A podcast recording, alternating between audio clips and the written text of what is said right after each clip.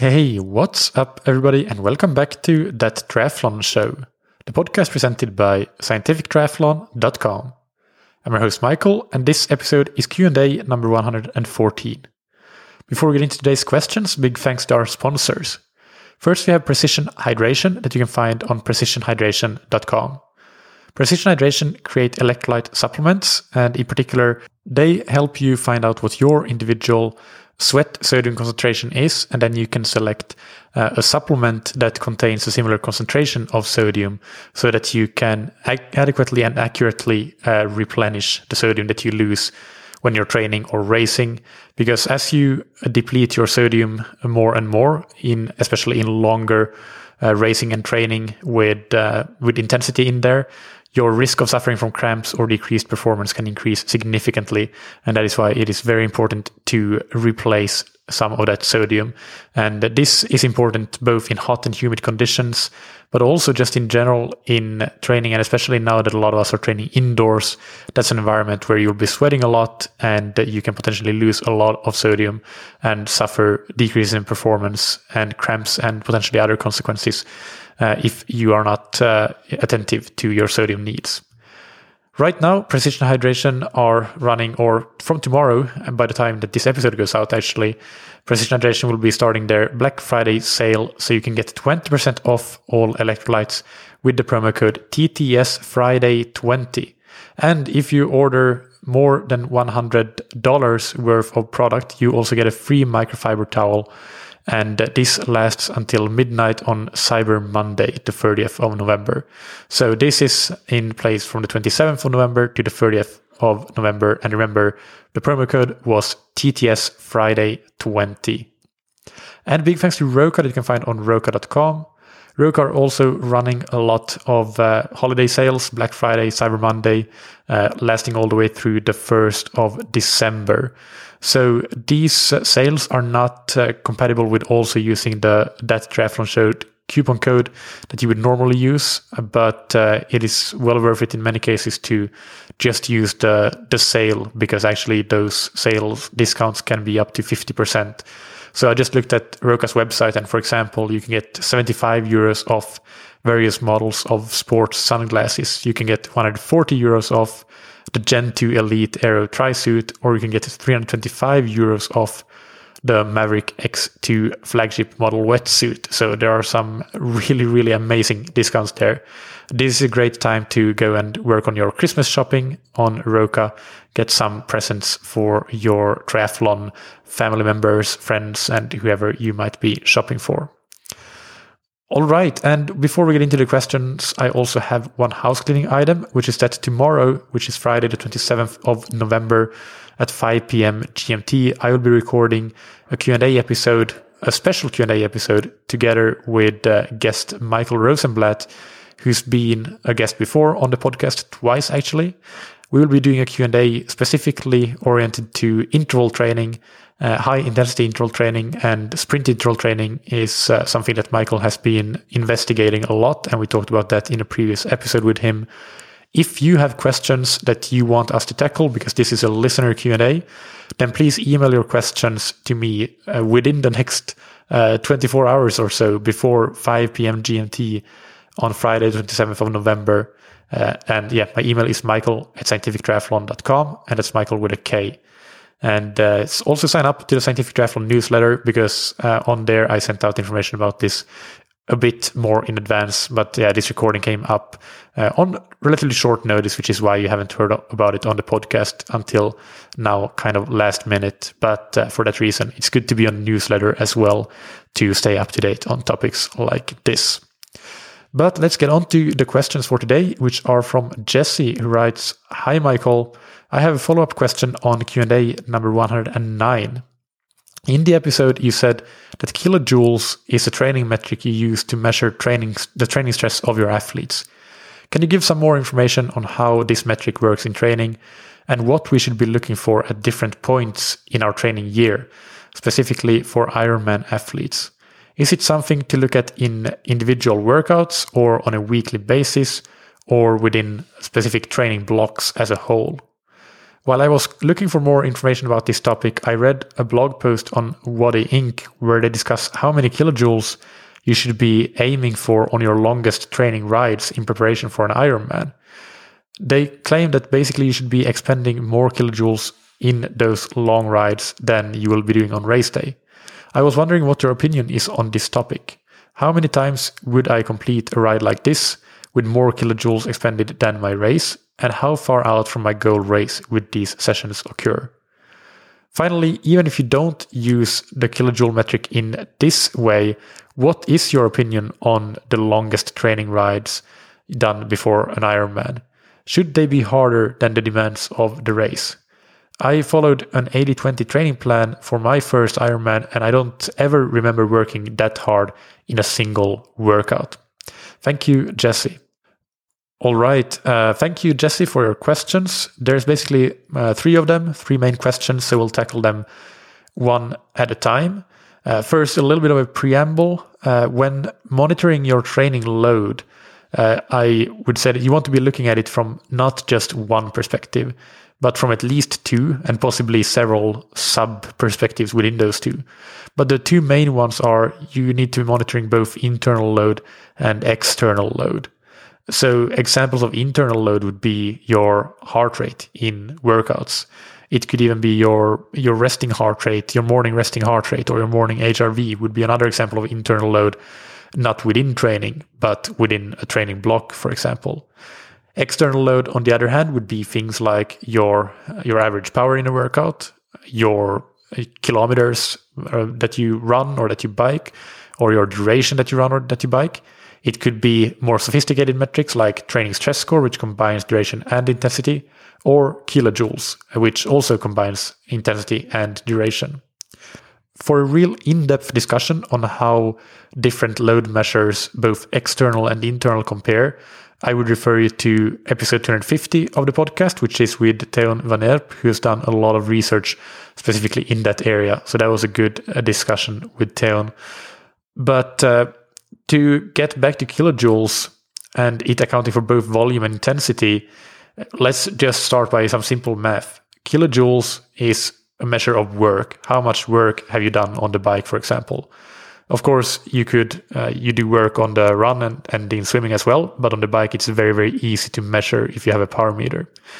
Uh, so, and by the way, running power meters uh, is a bit more questionable because we don't really know exactly how well the running power calculated is a measure of actual mechanic work done and also how much how well that relates to to internal uh, work produced uh, so cycling is a great example here. And there you would just take your average uh, wattage your average power for a ride multiply that by the duration of your workout in seconds and divide by 1000 and that's how you get the number of kilojoules expended in a session as mechanical work. So power that goes into the pedals or work that goes into the pedals.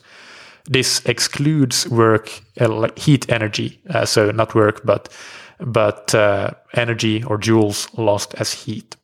So, for example, if you ride at one ride for one hour at 150 watts, you would take 150 times 3,600 divided by, by 1,000, and it's 540 kilojoules. 200 watts for one hour would be 720 kilojoules, and 300 watts for one hour would be 1080 kilojoules.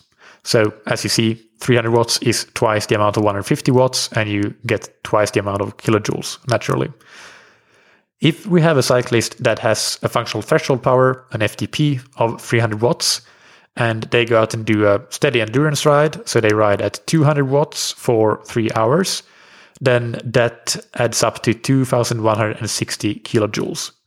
And also, if we do the math on what that adds up to in training stress score, it, it ends up being 135 TSS. Now, if the same rider does an interval workout that is the same 200 watts average power, but the normalized power due to the variability of high powers and low powers is 250 watts, and they do this ride for uh, one hour, or the, or the ride, ride lasts one hour and 58 minutes. That also adds up to 135 TSS, but only 1,440 kilojoules.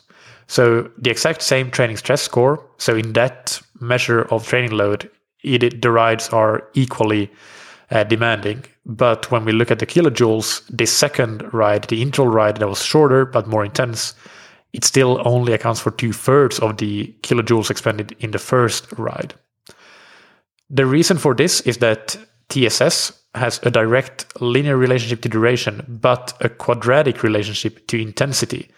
So you have intensity factor, which is the normalized power of the ride divided by the FTP of the rider. Uh, that is uh, included twice or to the to the power of two in the formula for TSS. So in other words, it simply weighs intensity more significantly than it weighs duration.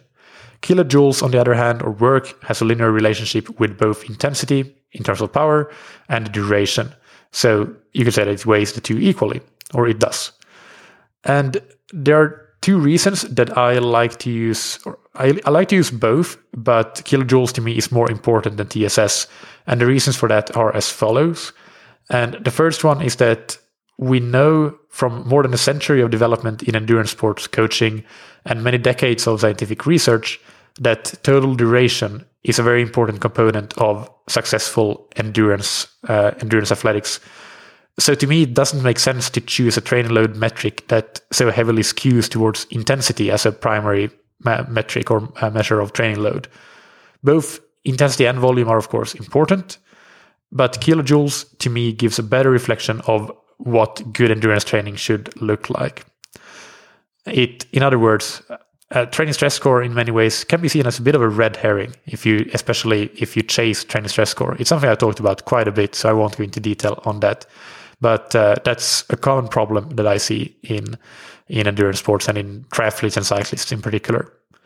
And the second reason that i like kilojoules more is that it does a better job of allowing the coach and the athlete to understand the true cost of low intensity workouts and metabolically in particular so if we know that we expended 2160 kilojoules in a ride as mechanical work, then your watch or your head unit on the bike will also tell you how much that is in terms of calories that you expended. And uh, as you probably know, it will be a very similar number to the number of kilojoules expended. So that can tell us a lot about what sort of training we can do the next day or even later that same day. Of course, we also know that with lower intensity workouts, we will be using more fats and less carbs, and vice versa. Fat stores are abundant in the body, but make the long rides long enough, and even if they are at a relatively low intensity, the absolute amount of carbs used during that ride will add up such that it should at, very, at the very least be a consideration for planning next day's training. It might not change it, but it should be considered. In other words, if you just look at TSS, we might not see that a low intensity workout can have an impact on the next day's training.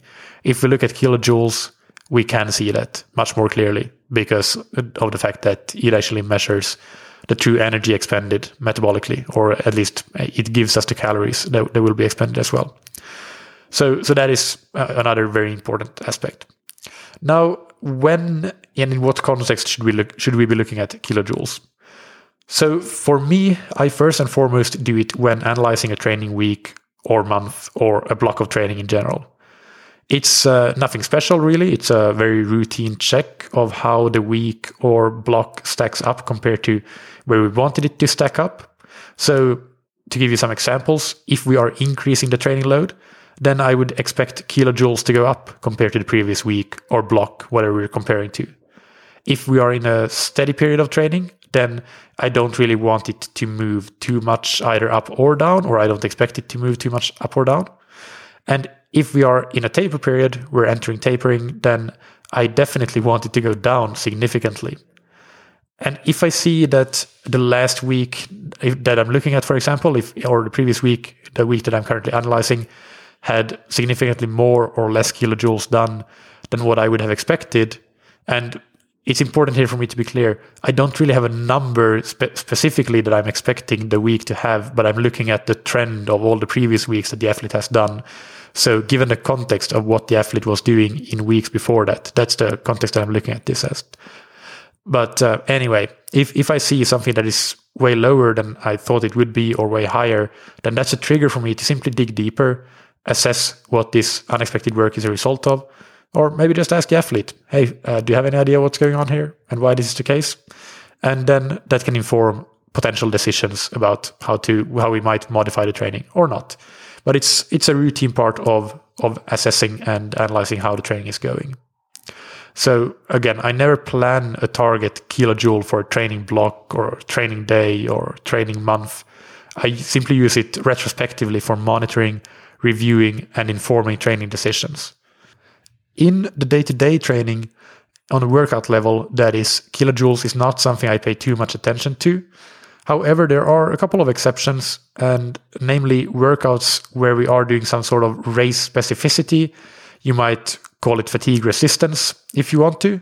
It could be, for example, doing doing a race specific Ironman or half Ironman workout where we will be work doing intervals at race intensity and we will make sure that at least one of those intervals are done at a point where you have expended enough kilojoules that it corresponds to being in your, let's say, last quarter of the race. And outside of triathlon, in cycling, it's maybe even more critical that you can, for example, put out the power to climb at a race winning uh, power after having expended energy all day in the peloton or in the breakaway and, and really drained your, your energy stores there. So, so in cycling, I, I do think it's a critical part of the training that we should be doing when it comes to race specificity to have that type of training and be able to go hard after having expended a certain amount of kilojoules already in training. And uh, I do know that the Norwegian triathlon team that are known for doing a lot of uh, sophisticated testing and being quite scientific in their approach or very scientific in their approach they do a lot of testing uh, after having spent a certain amount of kilojoules already to get specific data on their athletes when they are in a corresponding physiological state as they will be in the race, for example, on the bike or on the run in an Olympic distance race. One more thing that I should mention here is that over the longer term, so when assessing season to season development, looking at kilojoules can be a really, really good measure of of assessing season to season training load changes. So let's let's give an example here. Let's say you go from having an FTP of 280 watts to 300 watts from one season to the next. And and let's say that your training remains similar in terms of duration and relative intensity. So your average intensity factor or average percentage of FTP. Then you will be getting a very similar or identical TSS, training stress score, from year to year because again you have updated your your FTP, so your relative intensity is the same and your duration is the same. So yeah, it will be the same if if we assume that your training is very similar in that way, which which is very uh, it could very well be the case because if the training is going well, you don't need to be making any dramatic overhauls to it. And this is all well and good. It's good to see that, relatively speaking, the relative intensity is the same, for example. That's one thing that's important to monitor. And you might not always want it to remain the same, but you want to be able to monitor that. So I'm not saying that you shouldn't measure this at all. But I also think that if we assume that just because TSS was equal from year to year, your training load was also equal, then uh, I, I don't think we're hitting the mark there. Because uh, to give you an extreme example, a 400 watt FTP cyclist riding for three hours at 60% of FTP I would argue that they have a much higher external load than a cyclist with an FTP of 200 watts riding the same three hours at the same 60% of FTP, simply because 60% of 400 is a lot more than 60% of 200. So, in fact, the 400 watt FTP cyclist will, of course, be expending double the amount of energy of kilojoules. So, of course, they are used to that higher external load. So, the internal load may be the same, it may even be smaller. But the external load is still higher when we're looking at the, the absolute mechanical work produced.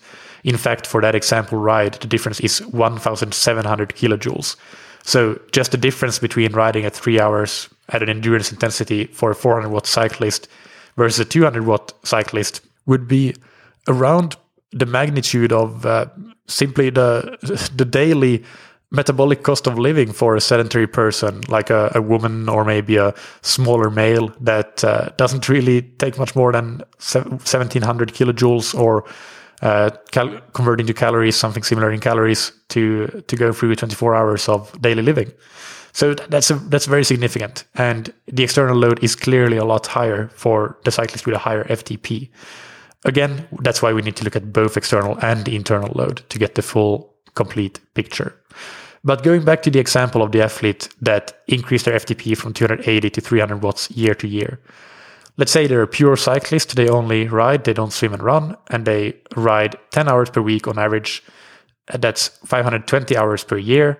If we then assume that in year one, they their average power for all their cycling was 170 watts and in year two it was 190 watts so it went up by 20 watts when ftp went up by 20 watts then the work done uh, has also increased from let me see here where do i have the numbers 310000 kilojoules to 356000 kilojoules so an increase of 11% even though the relative intensity or internal load and total duration all stayed the same so what is then what, what what is the laydown here? Are you doing the same training load in year two as in year one, or are you not? Well, the answer is that it depends on your perspective. If you look at work done and you, you are training at a higher load in year two, there's no question about that. The external work is higher.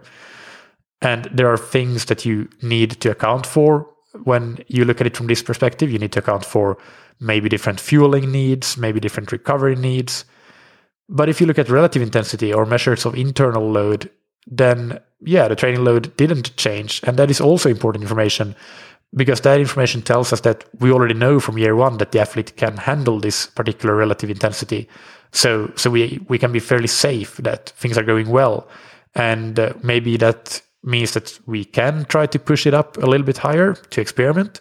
Or maybe we know from previous experience that, well, that is the limit for this athlete. So we just need to stay there what a good coach needs to do is to look at these things from from all the different perspectives and use the ones that are relevant for the athlete in front of him or her in a way that is applicable to what the athlete is trying to to achieve speaking of which uh, coming back to the whole context and context being king i should mention that i think for beginner athletes there is one training load measure that is better than all others and that is the duration of training the total hours trained so that is not to say that you should chase hours for uh, the sake of chasing hours, but we're talking about monitoring training load and informing your training planning. Training planning is not a maximization problem solving for a specific metric. It's uh, it's it's about so much more than that. But for beginners, keep things simple. You don't need to track training stress score or kilojoules or anything like that. It's overkill simply monitor your weekly, monthly, and yearly training hours, and that is the perfect training load monitoring for you. For for runners, I mean, even kilometers, they get a bad rep, but but I don't think there's anything wrong with that necessarily. If you're a trail runner or mountain runner, yeah, then maybe kilometers or miles isn't that good. But if you're a road runner, then I think that's also a perfectly perfectly valid training load metric.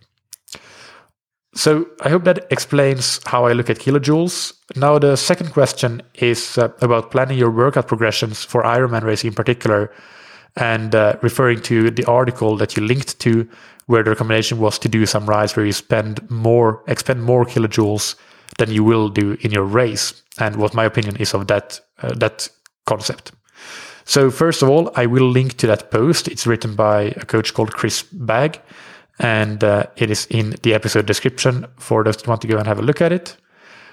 And as for my opinion on it, it's uh, not the way I do things, but but I do think there's a lot of logic to it. It does make a lot of intuitive sense in many ways. First, if I describe how I plan the long rides that I prescribe my athletes preparing for an Ironman, I do base it around hours in total and the duration at race intensity. Those are the two things that I look at. To give you an example, an athlete that aims to ride at between four and a half to five hours for the Ironman bike, I would progress them to doing a ride that is uh, around between five and five and a half hours long, and that includes around three hours of work at race intensity.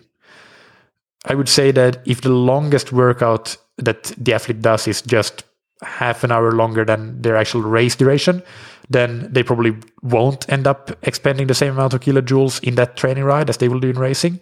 But if it ends up being more on the one hour longer than the race, then yeah, they probably will expend a similar amount, even maybe even slightly more.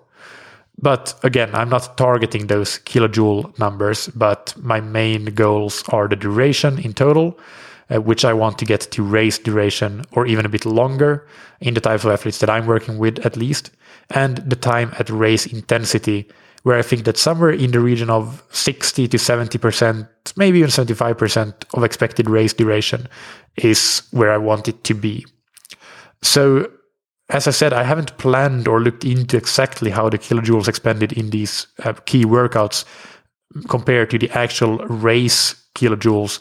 But from my rough back of the napkin calculations, I would say that generally speaking, my athletes would be doing one to two rides of roughly similar kilojoules to the race, maybe slightly lower, maybe slightly higher, but uh, on average, I would say maybe slightly lower, and one to two rides that are of of that level, and not more. The, the rest of the long rides would be quite a bit more, quite a bit lower in terms of kilojoules expended than the race.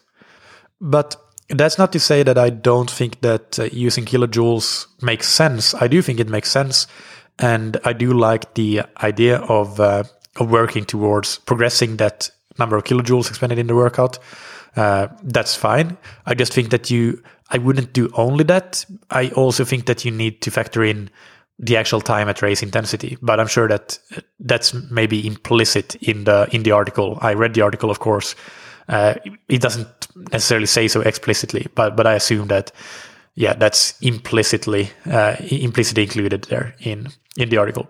So so yeah, I, I would be I think that it's a, a good idea also to, to do it the way that they do it with progressing progressing the kilojoules towards race intensity. I think that we might be differ a bit in how many of those hard workouts we would be doing, and I wouldn't specifically target going to a more demanding number of kilojoules than the race itself, whereas the author of the article clearly would do that. So, so there are some differences there, some things where, where I do things differently but using kilojoules as one of the key load measures for progressing those workouts, I do think in general can be a good idea. So yeah, uh, not not at all against that. I, I think that that would absolutely work. And then Jesse also asks how far out I would recommend doing these big rides before the race. And I would certainly recommend doing it in the period that is between two to six weeks out from the race. So no closer to the race than 14 days out and no longer than six weeks out. Because longer than that before the race, and you will probably not be able to perform that kind of work anyway. Otherwise, if you are, you might need to update your race goals. So very typical, uh, a very typical schedule could be to do one of these key rides five weeks out from the race and another one three weeks out from the race. Now, the final question from Jesse is What is your opinion on your longest training rides before tapering being harder than the demands of the race. So I already kind of answered this. I am of a different opinion than that. I do think that the old adage of leaving your race out in training is a real thing that can happen. And while training should certainly work you hard and prepare you for race demands by bringing you, if not within, then at least close to within touching distance from what you'll do on race day. But if you're doing your race demands in training, then that either means that there's a large chance that your race will not go to plan, you did too much, or your race plan might have you sandbag pretty hard. If if it's easy enough that you can also then you can repeat that workout and you can go and do the race at the same level. I, I think that simply physiology and physics uh, dictate that what it takes to be in a heavy block of training and and without workouts like this, it, it wouldn't even be possible to achieve your race performances within a hard training block like that, even if you wanted to. That is the reason why we taper before a race to get fresh and rested, to allow our muscles, our central nervous system to recover fully, to restore glycogen in our muscles, and uh, and light a fire of uh, racing motivation within ourselves from a psychological perspective as well. That being said, uh, I'm not sure that the article advocates that the hardest training day being harder than race day. It might be a bit uh, poorly phrased because it says that in terms of kilojoules, you should uh, you should achieve your race day demands. But but actually, as far as I can see, it doesn't specify over how long a duration that those kilojoules would be produced. So if uh, an athlete races the Ironman bike in five hours, but in their workout they ride for six hours to expend that same amount of kilojoules. Uh, that sounds about right to me. Uh, it's uh, close to as hard as race day. Uh, or reasonably close at least. Uh, but uh, but it's not but it's not your race. You're you're not giving up your race out there in training. So so I don't think that the article, even though it might sound like it advocates training, like doing your race in training, Uh, it's more of in this particular aspect in terms of kilojoules they they advocate for it. And i think there's a reasonable a reasonable logic behind it. And i think that probably that's what happens with the ironman specific rides that i give to my athletes as well even though i don't specifically target kilojoules but i'm pretty sure that that's what happens. Also it's important to point out here i think that the longer the race is the bigger the difference between your hardest training and the race itself will become so let's take an extreme example here because I do find that that illustrates things nicely. Let's say I coach an, an ultra runner aiming to run the 100 mile ultra trail the Mont Blanc race in 30 hours, which would be a pretty common goal, I think. I would never go have them go out and run for 30 hours or 20 hours or 15 hours. Uh, I, I, would have to think about what I would actually do. Uh, but maybe I might have them go out and do a 10 hour hike as, or even a run hike with some running in there and some hiking in there. But but that would be like at the top end of, of volume that you would do maybe a couple of times before the race. But but just in terms of volume, even if uh, let's say for argument's sake that I do prescribe a 10 hour hike for the athlete, that's still 20 hours of difference compared to of difference compared to what they will do in the race. On the other hand, if I coach somebody to run the 1500 meters on the track, which they might run if they're an elite athlete in three minutes and 30 something, 40 something. They won't do a massive amount of workouts that are as hard as the race or close to as hard as the race, but they would be doing a few, of course, where they might run 200s or 300s or even 400s at the race pace on short recoveries. Uh, so at shorter, more intense events like this, distance and time are not limiting factors, of course. But we still don't do the race in training because that is such a massive effort that even though it's all in minutes, it's not something that can be easily repeated. And especially within the same peaking phase of your training, most likely we could only maybe repeat it one or two more times. In other words, if we do the racing training or something as hard as it, then the clock is ticking on our closing performance window. This uh, a similar principle, not the same necessarily, applies within any given race. So within Ironman, within a marathon, within a half Ironman, for athletes of very different levels. So if you're somebody that rides the Ironman bike in seven hours compared to somebody in four hours, the it looks very different how specifically you would train and how close to your race performance you would train. So if you're a seven-hour Ironman bi- bike athlete, then I wouldn't have you do an eight-hour training ride. I wouldn't have you do a seven hour ride either, I don't think. I would just make sure that you get enough five to six hour rides, which would be more reasonable to recover from and get and, and even work into a, a schedule like a normal weekend day that you're confident in your ability to go for another hour or two on race day and still run off of that. Uh, because yeah, it, it would just be it just ends up being such a long event when you're riding for seven hours that training to to to achieve those demands even just in duration let alone intensity might be a little bit too much for the training. So do keep that in mind that uh, how close to training demands you work will depend a lot on both the ability of the athlete and what the specific event they're training for is. All right that's it for today's q&a uh, remember that uh, if you listen to this on thursday which is thursday the 26th of november then send in your questions today or tomorrow morning, Friday the 27th of November, to about high intensity interval training. And these questions are directed to Mikael Rosenblat, who will be my guest on next week's Q&A. And we will uh, answer as many high intensity interval training questions and sprint interval training questions as we can. And uh, yeah, that will be a lot of fun. So looking forward to seeing your questions. If you are looking for coaching, training plans, or if you want to participate in the Scientific Triathlon training camp on Mallorca in April 2021, go and check out the information we have on our website, scientifictriathlon.com, or email me if you need any more information about any of those products or services. Big thanks to our sponsors, Precision Hydration, that you can find on precisionhydration.com. Remember that you can get 20% off all of their electrolyte supplements between Black Friday and Cyber Monday, the 27th of November and the 30th of November, uh, with the code TTS Friday 20. And if you order for more than $100, then you can also get a free microfiber towel with that same code. And thank you to Roka that you can find on roka.com. Roka's holiday sales will last through the 1st of December. Go and check out their wetsuits, tri-suit, swimskins, goggles, high performance eyewear, and prescription glasses. And use the opportunity now with the great offers they have going on to do some Christmas shopping.